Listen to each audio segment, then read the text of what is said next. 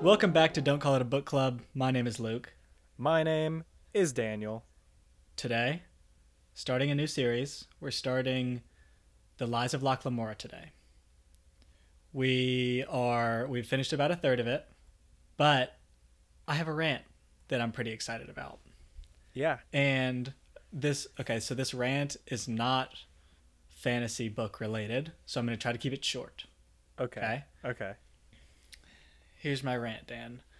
When I go to a restaurant and there's a soda machine, hmm these soda machines need to have an individual water dispenser because I don't want one one hundredth of pink lemonade in my water. In your water. I'm sick of it. Okay. First of all, who's still getting soda? Yeah, it's 2019, guys. It's 2019. That's okay. That's the part of this rant that's not going to go over well with anyone. But like, stop drinking soda, guys. Like, okay, what we, are we doing? all know it's just sugar water, and it's so expensive. Are you kidding me? The restaurant, it, you know how much it costs the restaurant to give you soda? Thirty cents. You know how much you're paying for a soda to add onto your meal? Four dollars. Stop. Stop. Okay, so yeah, exactly. In my mind, there should be like seven water dispensers and maybe a maybe a maybe a lemonade dispenser. There should be a trough. There should be a trough you can go over to, and with a with a bucket, they should gi- give you a reusable bucket. You know, you get your bucket from the front. I, I'd like the water bucket, please. They give you the bucket. You fill it up at the trough, and then you It's have. a more. s- I'm think. I'm thinking more of a well. Actually, how do you feel about a well? well, but then only one person can use it at a time. If you have a trough, Oh, fair point. Fair point. everybody's getting it on that. You know. Yeah. Oh, Okay, Luke, but this dude, this I'm, brings me back to the point. You, I, this happens so often, where it's in. It's always it's always connected to the lemonade or the pink lemonade. Okay, Luke, there's I I have 3 points for this. Okay? The first. It's either always connected to the pink lemonade and so always is just like a hint of lemonade in there that I did I didn't want or there's two of them and the other one is connected to the Sprite nozzle and it also says water. Well, it might say soda, but if you're not looking closely and you put your cup under that and hit the button, you're getting sparkling water. It's just like it's just it's like LaCroix without any fruit in it. Is what's coming out of that tap. It's like club soda. And you're like, "Damn it. I don't think I'm allowed to even do that. I think this is technically soda, so I just stole from this business." But you were asking for it, guys. Yeah. Okay.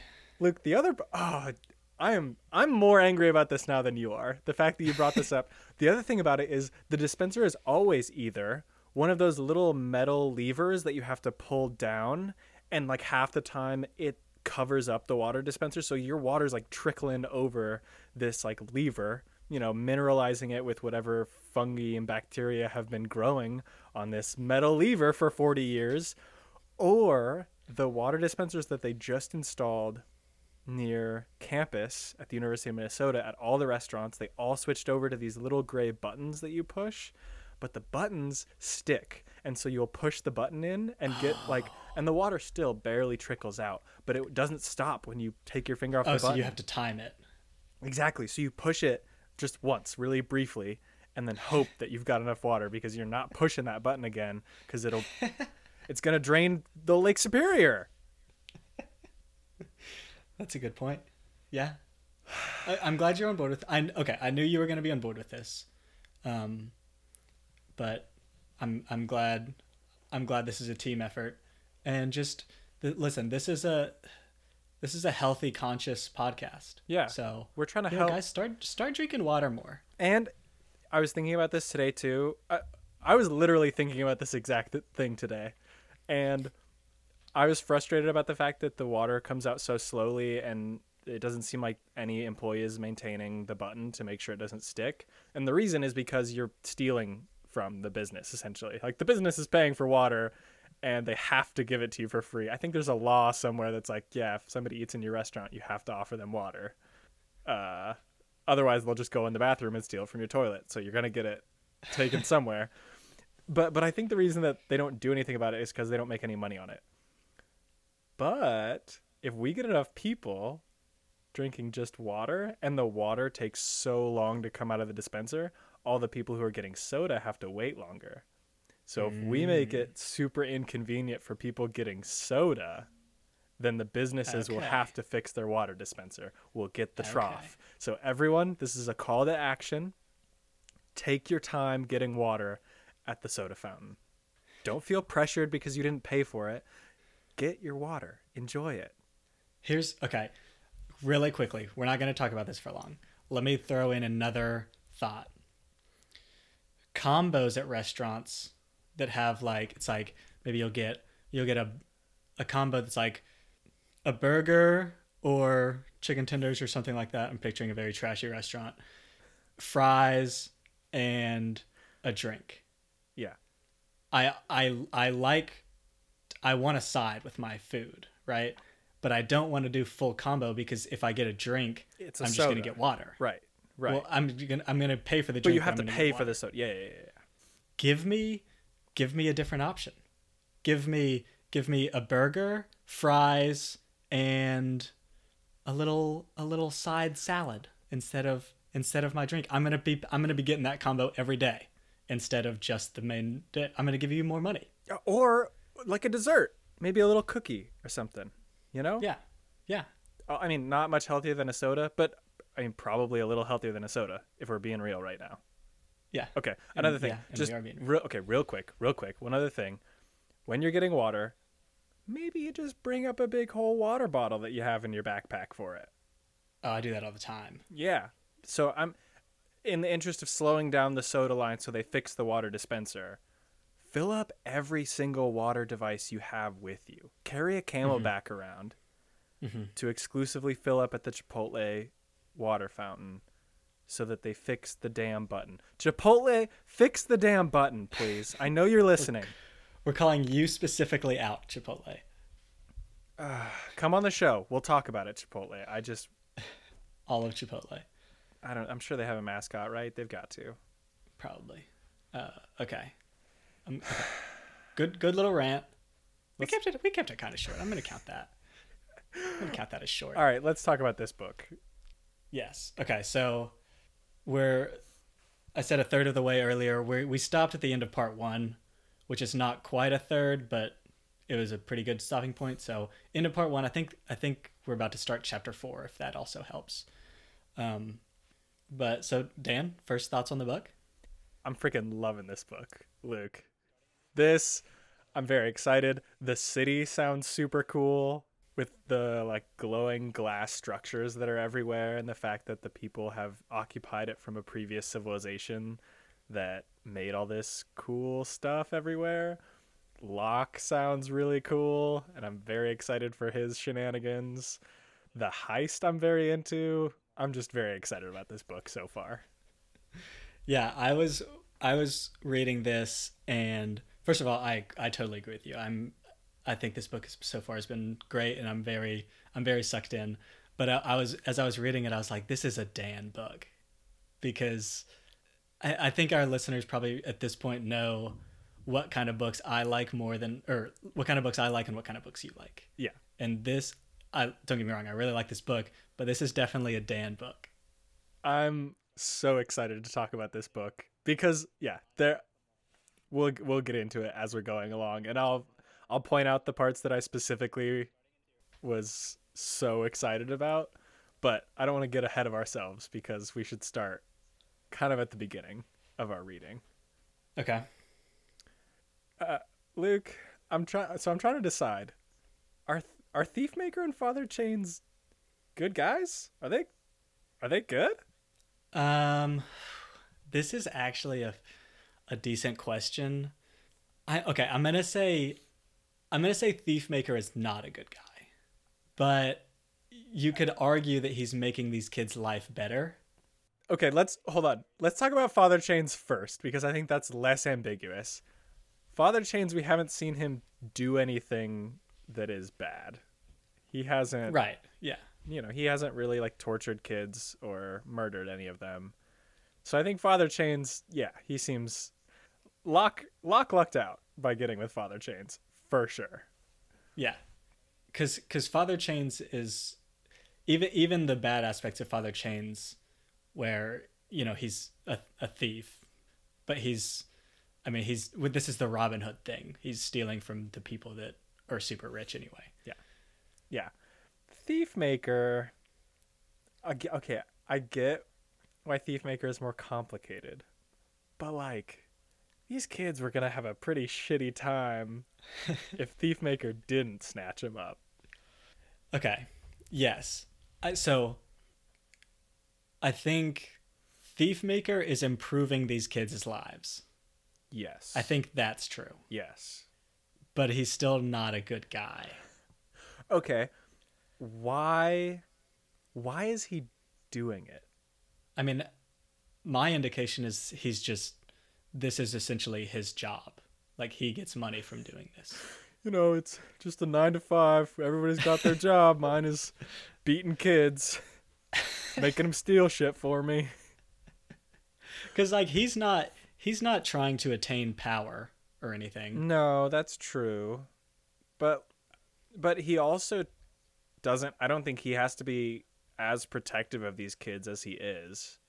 He oh, well, maybe he does. So, yeah, maybe he is perfectly self-serving and he has to be kind of a brutal gang leader in order to maintain this kind of kingdom that he's set up under this hill, this kind of gang that he's set up. And I guess that is mentioned quite a few times that he has to act that way otherwise it'll all collapse. But sometimes the way he talks to the kids when they first get under Shades Hill and tells them that if anybody even kind of looks at them the wrong way, he'll kill them. I don't know. I kind of was like, oh, thief maker. You're like, "Ah," you're like, oh, thief maker. sure. Um, the the issue for me is that that's kind of a little erased when he like cuts the throats of kids that Mm, have done something that endangers him. yeah, he does kill kids, which, yeah, it doesn't. It's not a good look. That's not a good Right. look. Also, Father Chains blames Locke for that. It's a little brutal. Yes. I'm I'm okay. I think I'm coming down pretty strong on the idea that Father Chains is a good guy. Yeah, I'm. I'm for sure there. Yeah. Uh, like good guy used loosely, as in like I like him, I guess. Yeah. Yeah. and yeah, yeah. I I don't I and I'm not I'm not liking him like how someone might like the bad guy in a book because it's a cool bad guy. I'm liking him because I don't know, he's he doesn't seem like a bad guy and he's interesting. Yeah. So my thoughts on this are he's blaming he's putting this blame on Locke as more of a training exercise Yeah, yeah, yeah, yeah, definitely. rather than like to put the blame on Locke so that Locke feels bad. But I mean, he still told a six-year-old kid that he got seven people murdered, and it's basically his fault. Not It's- not thief it's an maker. intense school. Not thief maker who literally cut their throats. Listen, Thief maker is gonna do what Thief maker is gonna do. Yeah, So- it's up to this six-year-old to know how the world works. oh yeah, Yeah, that's a fair point. But okay, but I, I will say I think he's doing it to to teach him for for Locke's own benefit, essentially. Yeah, yeah, to teach him his actions have consequences. I think yeah, he he does mention that a few times. Did did you have a f- first impression when you when we heard about Father Chains? Not not not like very first, but okay, I'll I'll tell you what happened for me. Yeah, So when we hear a little bit more about Father Chains, like I think he's talking to Locke when he's a kid or something, mm-hmm. and or when he first gets Locke in his mm-hmm. possession, mm-hmm. And he's he does this thing where he's you know chained up to the to the uh, church and he's blind and people are giving him money.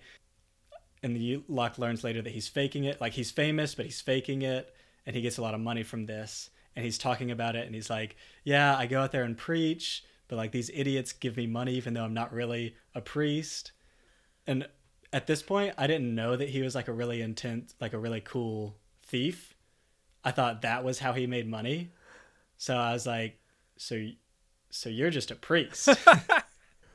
Luke, we have to we have to be very careful here. okay, yeah, I'm not saying priests don't believe in their doctrine or whatever and they're all faking everything. Right. I'm just saying he my my first indication was he made money by preaching and and like chaining himself to this to this church. Yeah. It, like he was lying about it, sure, but that was that that's how you made money. You were just that's just a priest. Right, like the only falsehood that he had was was saying to Locke, "Yeah, I don't believe any of this shit." While he's chained to the church and had his, his eyes plucked out, but he was secretly like, "This is all bullshit." Yeah, so okay, obviously we learned later that not like it's completely different. So that point doesn't really stand, but that that was just my first impression of him. Yeah, I I don't know. I kind of anticipated there had to be more because why would you do any of that if you there, there's easier ways to make money. Right. Okay, before we before we continue singing the praises of this book, I'm going to do a slight criticism. Very small criticism. Hit me with it. There's a thing in this book, and I think it happens in a lot of other books too, where the way dialogue is written is, and this is just word choice. I'll give you an example. This is early on, and it's it's with Locke when he's a kid. It's a quote. Then where, said Locke with only a slight catch in his voice, do I start? That's that's a long line to put between the things that he said. You know what I mean? Yeah, it breaks up the sentence a lot from then where. Although, what's the what's the thing that breaks up the sentence though? uh, he, it says, okay, so it's then where is the quote, and then said Locke with only a slight catch in his voice, and then do I start? I mean, we I might be going the opposite direction as you on this because when you read that, you pause for a minute to read the middle part, which to me sounds like what it would be to hear somebody with a catch in there. Like they would pause for a second after then where Okay. You know what I'm saying? Sure. So it's know what almost saying. mimicking what the dialogue itself is doing. I will say there were other times in this book that I experienced the same thing as you, but I think in this particular instance you're bringing up, it kind of works. I think you you maybe didn't choose I mean the example that would convince me, but there were definitely a few times where I was reading a sentence and I mispronounced a word because the word that came after that was way down on the line. I don't remember which Yeah, word yeah. it was, but I agree. There there have been some issues with the dialogue sometimes. Okay, that's pretty much my only qualm with this book so far. Okay, One I, qualm. I I have a I have another qualm. Okay. So the city is built on basically a canal a canal system. Kind Mhm. of I'm picturing it similar to Venice, Italy. And as Old Locke and the Gentleman Bastards are going to their first what they call a touch with the dawn, they pass prisoners on this barge that are going from house to house collecting the contents of the chamber pots from all the houses. Do we think do we think that they were actually concerned about not throwing shit in the river at this time? Or do we think they just wanted to give the prisoners the worst possible job and so they invented this job that they didn't think was necessary so prisoners would have to go house to house collecting people's shit. I, I will say during this scene, I think I remember it talking about the prisoners were basically below these houses going Yeah. by and trying to catch it. Yeah. And people would like deliberately miss so that they could dump shit on them, basically. Yeah. So yeah, it, it almost does seem like it's just an intentional, I don't know, kind of punishment on the prisoners that isn't actually doing anything. Like I can imagine the city council meeting where they came up with this new public works project and they were all sitting around the table kind of bored and one of them was like one of them said hey so the crime's been up recently we need to figure out a way to discourage criminals is there anything we could make them do that would make crime seem less appealing and everyone's sitting there like well No, I don't think so. Do we have any gross jobs that we need done? No, no. Everyone just like kind of pees and shits into the water. Wait a minute. The guy who's in charge of the prisoner says, "Hold the phone." What if they didn't shit into the water? Everyone like gasps for a second. And then one of them stands up and says, "That's genius." hmm Okay. Yeah, I can see that scene happening. because nobody was. They didn't do this out of a concern for the water they did this out of a desire to punish prisoners for sure Because they like murder prisoners in the water anyway. Yeah well and it i think locke at one point mentions that the river smells like piss Yeah. and so they're definitely just are they separating their piss do they have special like this is for the piss this is the piss trough it goes right into the river oh save the shit though that's for the prisoners Probably. Yeah, I can see it. I mean, I would take that job over the fighting a giant squid monster, but I still Yeah, fighting the fighting a giant squid monster where you're you're are they they're swimming and they have like a, a little like butter knife. Yeah, I was something. I was picturing a switchblade. Yeah. And then okay, the other one there's there's the other game after that where The wolf the sharks. people are battling a shark, but that one's not actually prisoners. That's more of a show of skill. Yeah, it's like bull fighting, Mm-hmm. essentially. Okay, let me let me go to something real small. Okay? There's a couple parts early on where they talk about fish poisoners. Yes. Like I think uh, one part is he's talking about the seeds of the apples. Yep. And he's like, "Don't eat those. That's what they make fish poison." There's another one too, but I don't remember exactly what it is. Why? Why do you need fish poisoners? what purpose does that serve? Yeah, this is what I thought of. It's like, in what circumstance would you be poisoning fish Like, okay, as a full time job for like a well known strategy of poisoning fish? when would you ever do this? Like poisoning rats makes perfect sense. They get into your house. Oh, Luke, hold on. What if the basements of all of these houses are full of water Okay. and they keep, I mean, they keep I don't know what they would keep in the water. I still don't see a reason to poison the fish. I don't know either, Luke. And it's not like you can control fish poison. If you put fish poison in the water, it's killing all the fish. You're not selectively targeting a certain fish. You're murdering everything in the water.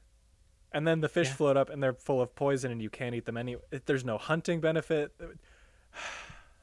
I don't know, Luke. And it's not like fish get into your fountain. Like if you have a fountain in your backyard, you don't have to go out and buy fish poison to get all the fish that keep showing up in your fountain. I'm I'm hoping that sometime down the road in this book we find out why fish are like this huge nuisance for some purpose. But I don't I mean, we could come up with ridiculous ideas all day.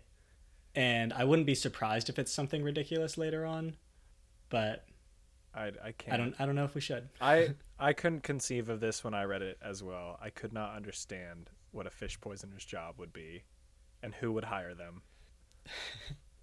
Maybe we'll, maybe we'll find out. Okay. I I'd like to talk about the scam that Locke is running. Okay.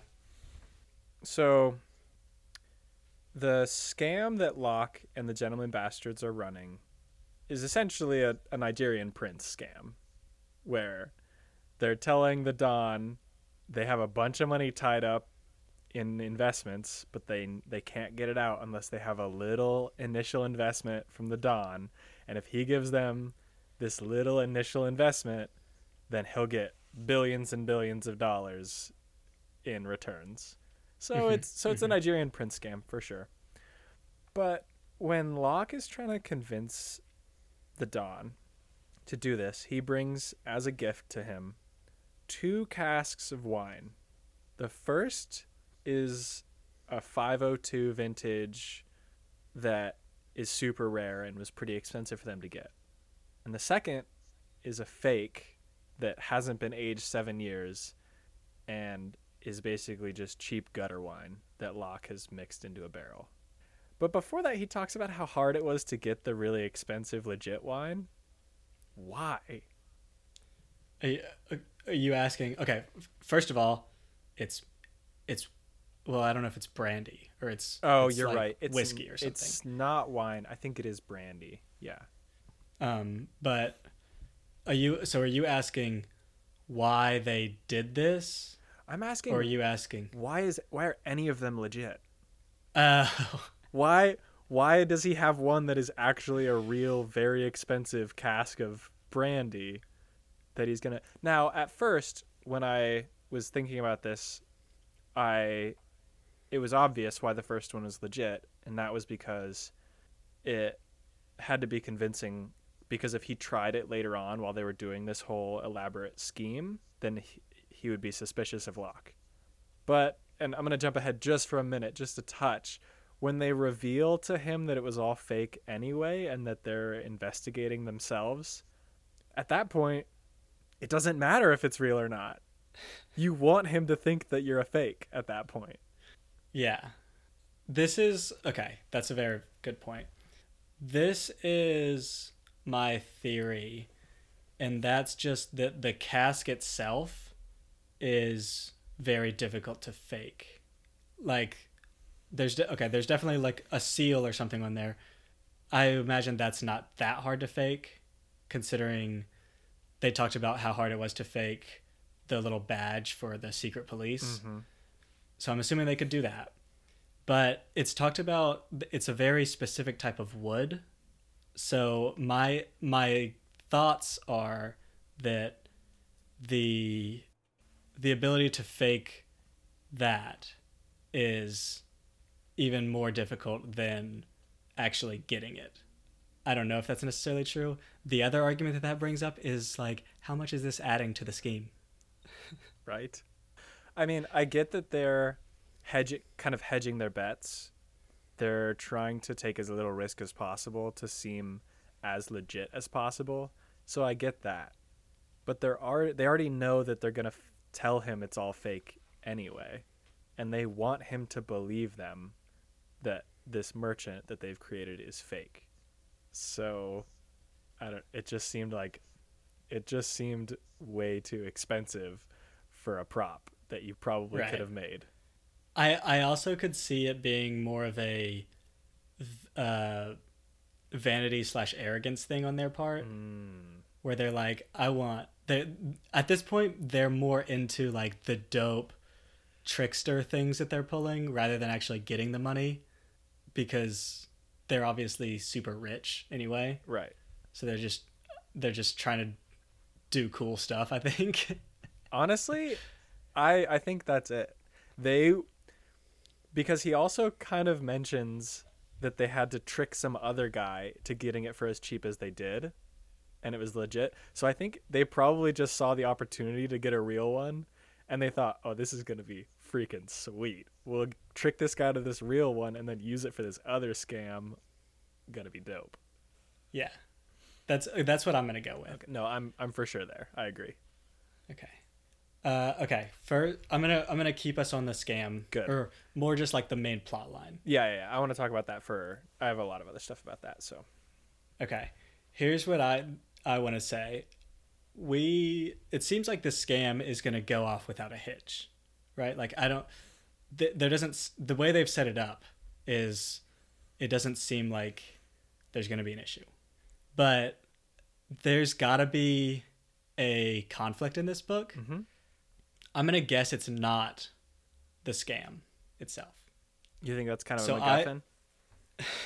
So so I want I'm thinking we just on the fly should come should try to figure out what the conflict in this book is going to be. Oh, Luke. I mean, do we want to? I'll I'll tell you what it's gonna be. I don't want to ruin it for our listeners though, because I'll t- I'll tell you. Do you want me to tell you? I haven't read. I have not read this book before, and I have not read past part one, but I know what the conflict is. Okay, tell me tell me what you think. Okay. I mean, sorry, listeners. Skip two minutes because I'm about to just blow this whole thing wide open. So the conflict is between Locke and the woman that he mentions that he was in love with for a while and that they left and are now living somewhere else. This is the woman that was also living with Father Chains when he showed up and she was off doing some other kind of quest when he showed up.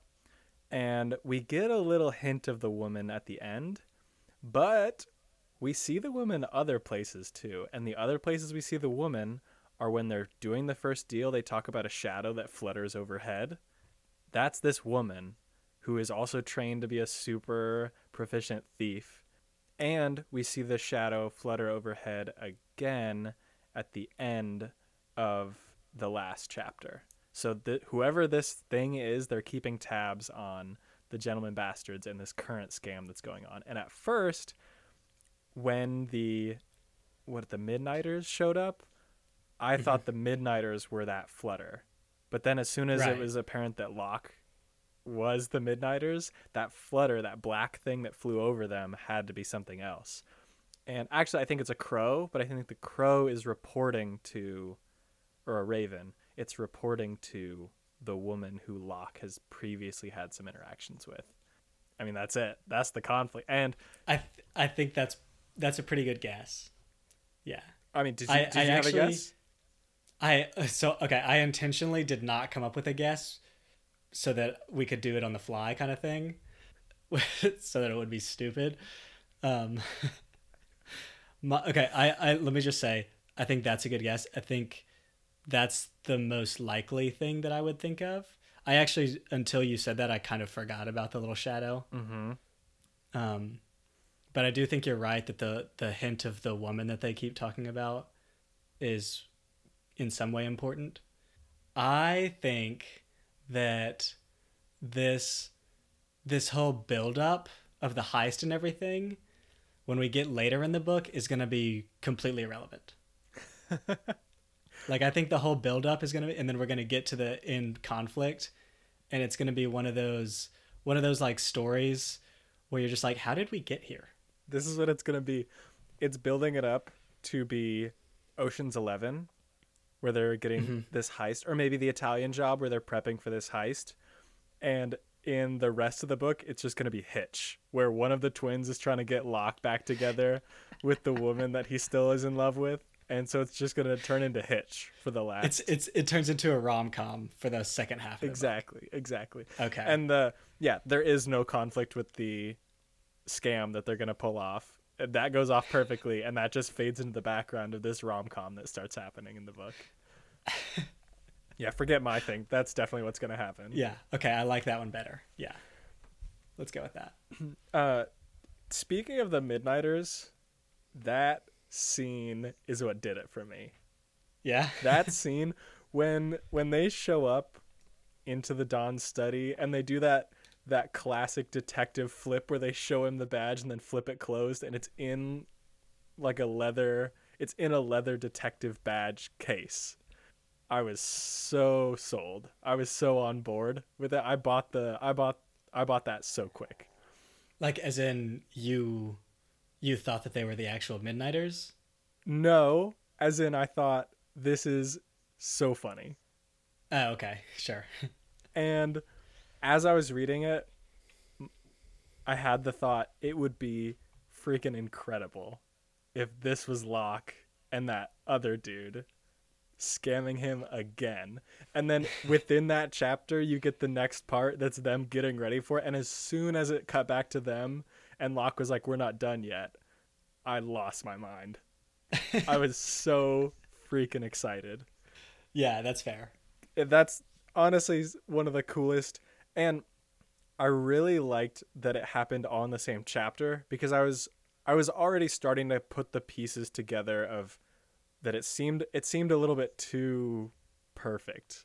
And the detective badge flip was a little bit theatrical. So i was definitely starting to kind of put it together but the fact that they just quickly revealed oh yeah this is Locke and they're mm-hmm. they're doing the next step in the plan so good i was so on board as soon as it happened i love it Yeah, yeah, that was really cool. Because this is almost one of those, so far at least, has been one of those books where the main character just like kills it in every aspect almost, which are very satisfying to read. well I'm assuming when you say kills it in every aspect you also mean all those children he got killed yeah, exactly.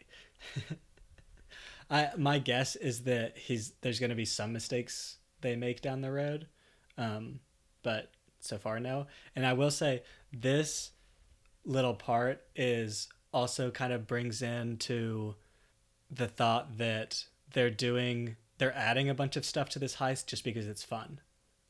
Because I think Locke is the only one that was pushing for this. And because I don't think they needed to do it. No, no, not at all. Otherwise, Right. heist is going perfectly fine. D- right, don't get me I think this makes it easier. It makes the heist better. But it also makes the heist much, much cooler. And the other guys are talking uh, and they're saying things like, you know, I we don't need to do this. Like we'll do it, but it's stupid. like it's probably not going to work. And then when they work, when it works, the guy is after it. I think I forget exactly what he says, but it's something like, "I can't believe that freaking worked." He's like kind of mad about it, but in a cool way, you know. Yeah. So I Yeah. think I think this is this is what they do. They just they do heists for like really cool heists, make them as crazy as possible just because they can. I I kept waiting at the end of that scene. I was so excited for Locke to turn to the guy and say, "Get ready for the Duke to show up." And for them for them to dress up as the Duke and go back to the Don and say, "Look, bud, those two midnighters who showed up at your door, they're not in my employ." Just throw in, throw another twist into it. and just to keep going up the levels to see how how many times you could get this idiot of a Don to believe this person that he has never met before is telling him the truth. That'd be that'd be a good story. I'd like to hear that. I would freaking yeah. First the Duke would show up, and then his mom would show up. His dead mom, who he goes to pray for. His mom shows up. Uh, I so I will say this. we- We were talking about, or I think you said you thought it was really funny at at that point. Um, I will say this book has a lot of pretty funny moments. Uh, obviously, their banter is super funny, but there's one part that is a good example of this, where there's this story that they tell about they need some old trick they pulled. They need to get past a guard dog and they pull out this beef scented candle that's also a knockout candle and it like knocks out cats and dogs keep coming and it knocks them all out and then the wind keeps shifting and they have to keep running around it so that they don't get knocked out and then one of the guys is like yeah that wasn't one of our finest moments i don't think i actually laughed out loud at that but i was kind of chuckling and that doesn't really happen for me in books that often so i appreciate that this is it's not it's not a book that's main thing is to be funny, but it's definitely a significant part of it, and I'm I'm kind of digging it. yeah, the Gentleman Bastards seem really cool and genuinely like people who I would want to spend time with. yeah, they i mean i would probably feel super self-conscious the whole time because their banter is so witty and great The- yeah. Th- okay, this is another point I was gonna say.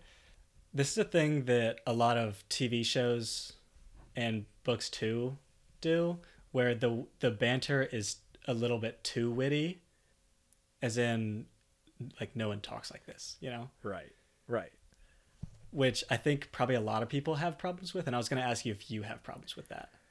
I i don't only because i don't want to read a book of people haphazardly bumbling their way through a conversation. I mean maybe you would love to listen to a podcast like that. I, know i would. But I whenever I start feeling like that like that, I just remind myself that writers spent probably two or three days trying to figure out how to make these characters sound cool, and they got to do it in the comfort of a room with like four with four other people to ask, "Does this sound cool?" Yeah, I I agree with you. Actually, I was think I was kind of expecting you to maybe go the other way, where you thought it might take you out of the story. But for me, and this is probably a theme for me, I don't care. I think it's very interesting. I, I think it's cool. I think it's funny. I I don't know. yeah, I try to just not hold myself to the standard of witty dialogue that people have days to think about. Right. I this is I'm gonna do a I'm gonna do a callback to one of our previous books that we did. When you when, so when you mentioned that these authors have time to write this and then they can check it against other people, I don't think Patrick Rothfuss did for Kingkiller. You mean when he and Denna, when uh, Kvothe and Denna were having their conversation? Yeah. No. Okay, I don't want to do that. I don't want to do this again because we ranted about it throughout all of those episodes. But that's a time when he should have brought it to some friends and be like, "Is this kind of is this kind of cringy?" But I don't think he did. Well, no, I think he just brought it to all of his 12 year old friends, and they said, yes, this is very good. Yeah. Okay. Good point. Okay. No more Kingkiller. Um, speak. So, can we have just one responsible adult in this book? Can we have can we have one adult whose immediate response to a child isn't, "Hey kid, you want to do shots?"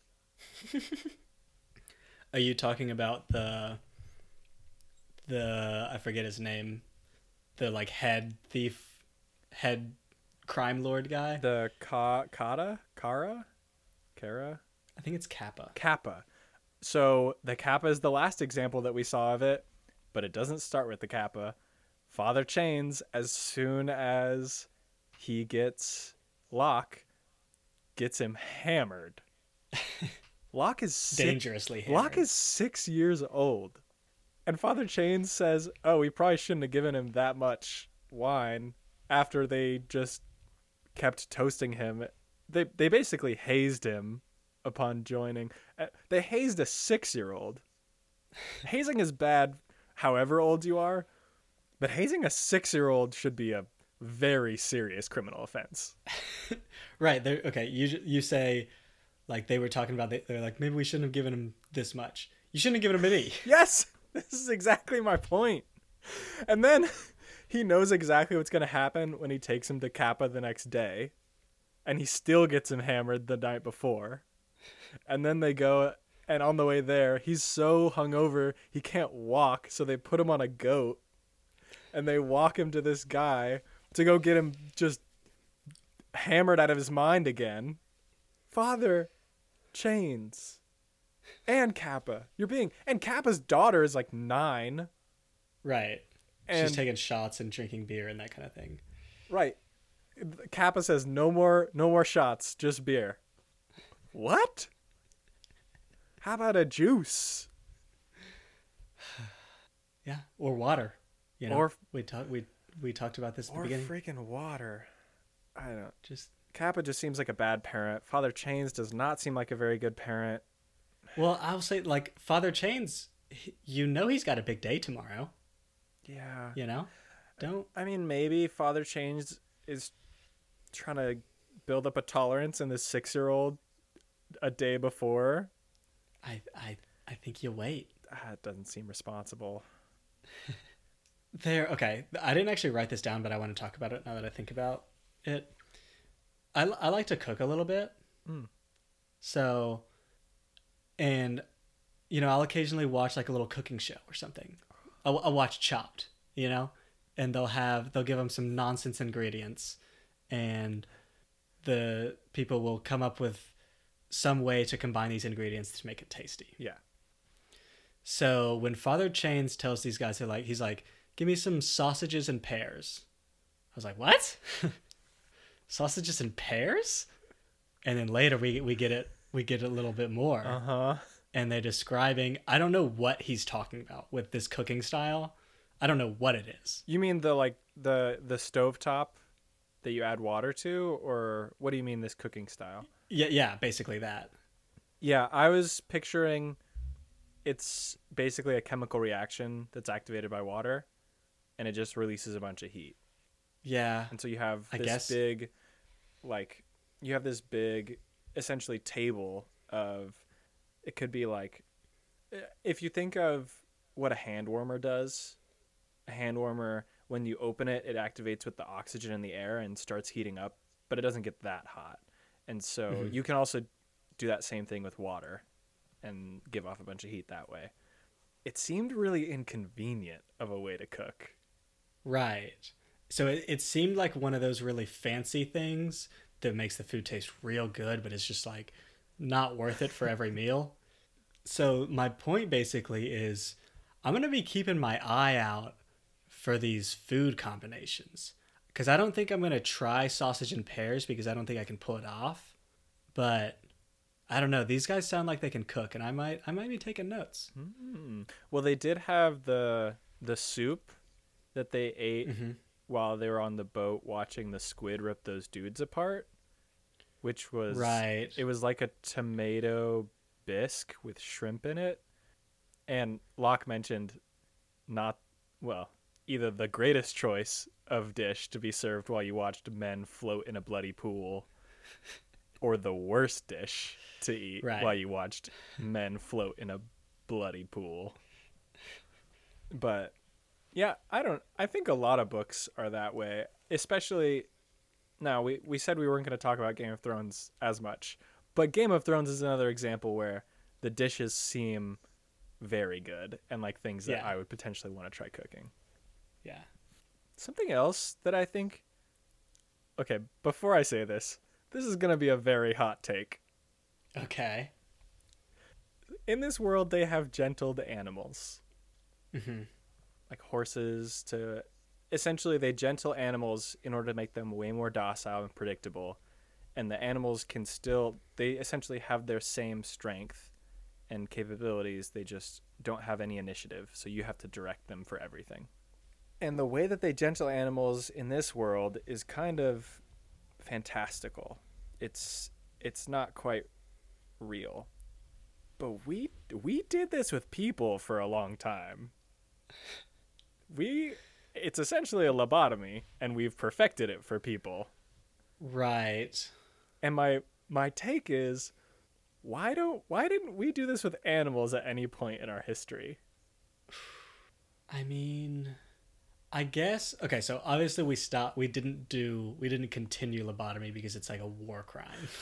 it's it's really really bad yeah I'm uh, like obviously crimes against animals are less and less frowned upon, I guess. But I feel like it's still that's still too significant of a I don't know what the word is, but that's still too negative for people to get over. I'm I'm imagining. well but i mean people get over how we treat animals all the time and don't care about it Right. I don't know. So okay, so the argument is if if you were to if if one of your friends like had a horse or something like that and you were to like and he's talking about it all the time and you were to come over and you're like, "Hey, we'll just we're going to walk over here. We've got a bunch of bags to carry. I'll throw it on my horse. It'll be easy." You're like, "Cool." And you go see the horse and it's just standing there and is acting like what these horses are. I'm I feel like I would be pretty uncomfortable, but I'm not sure. I I agree, but Luke, do you know what would make me more uncomfortable? If when I went to throw my bags on this horse, it took a big bite out of my arm.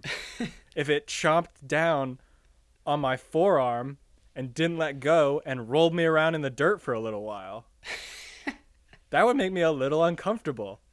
So yeah, okay. I'll take the lobotomized horse, please. Okay, fair point. I Okay, so when did we when did we perfect uh, I don't know if we perfected it, but when did we do lobotomies? Up until I'm- like the 1970s. Okay. So m- my other thought is we just didn't need that kind of a- like we just didn't need it. For animals? Damn it, that falls apart too. Why does that fall apart, Luke? You gotta you gotta talk us through it. Well, I mean, I'm picturing other uses of animals other than like we could do that to an- like cows or something. Yeah. Any it seems like any animal we could do this to. We could do this to a human being who have from what we understand the most complicated brain of any animal on the planet. And we could do we could do this to that. We can figure out how to do this to a cow, horse, chicken. Damn. We could do this to it. any animal. Dan, are we are we coming out in support of animal lobotomies? All right? Here's the argument for it, Luke. Okay. You know how in major cities there are those horses that draw carriages on the highway sometimes? Yeah. That horse hates that job. Right. That horse does not want to walk around Old Town Sacramento shitting in a bag while moped people on segways drive past honking at it with two people who just got married in the back. That horse does not want to be there. Lobotomize that horse. horse don't care. Okay. Yeah. I mean, at, at, at some point, you almost got to wonder if the lobotomy is actually the nice thing to do. Now you're coming around, Luke. Maybe oh, maybe we get PETA on board with this. I I think we could, honestly. Okay, here's another example. Chickens. You keep chickens. People always talk about how you need to keep them free range, let them run around. Don't keep them in sheds without sunlight for 24 hours. It's bad for them. They they feel sad all the time. You know what? An actual a chicken probably doesn't love that. But throw that chicken's head in like a microwave kind of contraption for 30 seconds. Put that on defrost. That chicken don't care where it's living. Okay, fair enough. It, I think it comes down to at this point it comes down to economic viability. Mm-hmm. Mm-hmm. Because you've got to wonder how much is one of these procedures costing per chicken. I see. So now we're trying to figure out how much suffering for a chicken is worth it to do this procedure. Right. Because I mean, if it's like a thousand dollars per chicken, Yeah. maybe maybe that's fine for. I, I don't I don't think that's I don't think that's economically viable for a bigger place that's having like thousands of chickens. That's true. Okay, I think chickens are a bad example. okay. But I don't know. Like Uh, no, okay, I see your point though. I I I think you're this this was a very hot take that well, I'm trying to think of is something now is now seeming more reasonable because the fact that I'm against this due to the economic n- like not viability is weird, and I don't think I'm comfortable with that. But again, uh, but we're in, uh, we're in the trust tree. This is That's right. That's right. You need to be in the trust tree. I at first I was also thinking it could have Oh my Luke, holy shit. Here's here's why we should lobotomize animals. If I have a lion in the zoo, there's a pretty high chance. No, no, no, no, that's not true. There's a there is a chance that one day that lion gets out and eats people. So you have to, if you have a lion in the zoo, you have to have it behind a really high wall. It's usually asleep 90% of the time, and people have to look at it from really far away. But if you lobotomize that lion in the zoo, Timmy, hey Timmy, you want to get on the lion? Here, come on, hop on. That zoo is making so much money from people taking pictures, riding lions, eight people on the back of a giraffe. You lobotomize those zoo animals, Luke? 100% safe, interactive. Kids get this great appreciation for nature that they didn't have before. Luke.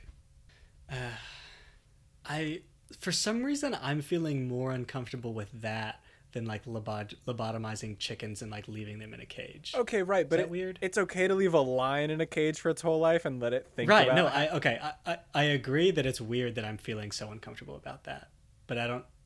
I don't. I don't know why. Dude, Jurassic Park would have been a completely different movie if they'd have done this to the dinos. Oh, that's valid. Yeah, I would be on board with lobotomizing dinos. Yeah. Yeah. Okay, uh, to any listeners, send us your uh, your like what what aspects or, or what scenarios would be best to lobotomize animals? Because I'm I'm curious now. Yeah, feel to feel free to tweet at us at DC at BC and at PETA. I think they're just at PETA would be really good. be sure to include them. They would love it. Uh, let's see what's our what's our hashtag gonna be, Luke? Uh, I mean, we could go simple, but I don't think that's what we do here. Hashtag Labomination? Ooh, hashtag not a labomination. Oh, okay, yeah, that's it. I don't know how you're gonna spell that, but But tweet at us. The first person who spells it gets to spell it. So right, yeah, okay, all right. I I I'm really glad you brought that up. I think that was a very that was a good little discussion that I did not think we were gonna have. yeah, coming coming from a vegetarian, uh, I, I'd say this is a good strategy. Okay. I'm gonna do a quick. I'm gonna do a quick rant slash vent. Fucking interludes, man. I'm sick of them. I'm. We're only a third of the way through this book, and they haven't been that bad so far. But like, I don't. I'm. I'm hearing about this cool heist. I'm hearing about these these things that grown up Locke is doing, and end of a chapter, I'm like, okay, what's next? What's their next contact with this guy gonna be? Boom, young Locke's has a hangover for a while. God damn it! I'm not interested in this right now. I I okay. I can see how it, it's it's useful for like character building and that kind of thing, and I I sh- am probably gonna say like maybe it makes the book better, but I don't want to say that because I get frustrated every time. It's like it's like when you're reading a book with multiple perspectives, and it switches to a lame character. You're like, I don't want to. I It's a Catelyn Do I chapter, skip- is what you're saying. it, yeah, it's a Catelyn chapter, and I'm not the kind of person that does this, and I don't, I, I don't anymore have this thought, but there used to be a part of me in things like this where I was like, do I skip it? But uh, okay, I'm not, I'm not skipping it to be clear. no, you can't skip But- it. Luke, I love these chapters. I'm not with you at all You- on this. really? I love the fact that we're bouncing back and forth. I love the mystery of who Locke is and what Locke's whole deal is and how Locke became Locke. And I'm loving the heist. I'm loving both of these stories, and I can't get enough of this book right now. The other thing that I'm super excited for is the magic that we've just heard about at the end of one of these interludes. There's magic still that you can enchant things with. Now, Oh right. We've only seen it with this really minor tooth trick that the Capa plays on Locke and apparently everybody else, which kind of gross, dude. but we have seen magic acknowledged for the first time in this world that they have some control over, which right. I'm very excited for. I, I was gonna I was gonna bring this up where this book has little kind of little magical elements on the side like there's the there's the light up glass stuff there's the alchemical properties or whatever that I can't tell if it's magic or not but I I I think I like that it's currently on the edges because well I don't have a reason but um I don't know. Maybe it seems like maybe we'll get more on that too. Yeah, so I'm very excited about that. We're we're heading into part two. We'll Mhm. I think we're gonna try and get to about two thirds of the way, so it'll be a three part series. If there's a good stopping point, like if, at the end of part four or at the end of part two, it seems like we're about there. We'll probably stop there. Um, but I mean, Luke, I'll be the first to say it. This episode had some hot takes. Yeah, I think so. Maybe next episode we'll act more like dumb nerds.